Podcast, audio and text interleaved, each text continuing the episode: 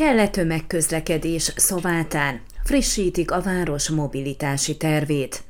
Az új mobilitási tervvel a szobátai városvezetésnek az a fő célja, hogy irány mutasson a közlekedés fejlesztése érdekében, és meghatározza, mit szeretnének a városlakók.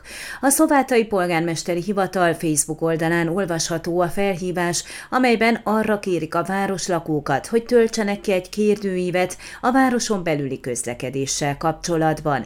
Többek között arra kíváncsiak, hogy ki mivel megy munkába, iskolába, szórakozni, bevásárolni. Milyennek találja a városi járdákat, használja-e azokat.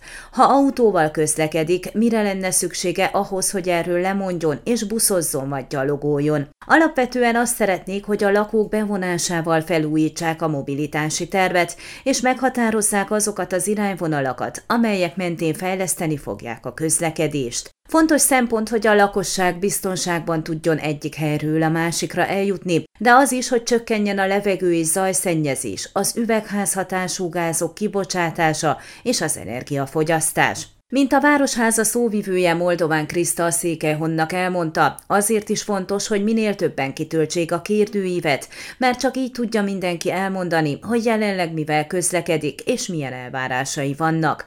Tavaly megszűnt a tömegközlekedés a városban, nem jár többet az autóbusz a távolabbi célpontok között. A sajtószóvivő ezt azzal magyarázta, hogy a járványidőszak miatt is egyre kevesebben közlekedtek, és nem volt kifizetődő működtetni a busz buszt, de így az idős személyek, akik általában buszoztak, szállítási lehetőség nélkül maradtak. A kérdőív kitöltésekor jelezni lehet, hogy szükség van a tömegközlekedésre, és a visszajelzések alapján újra beindíthatják a szolgáltatást.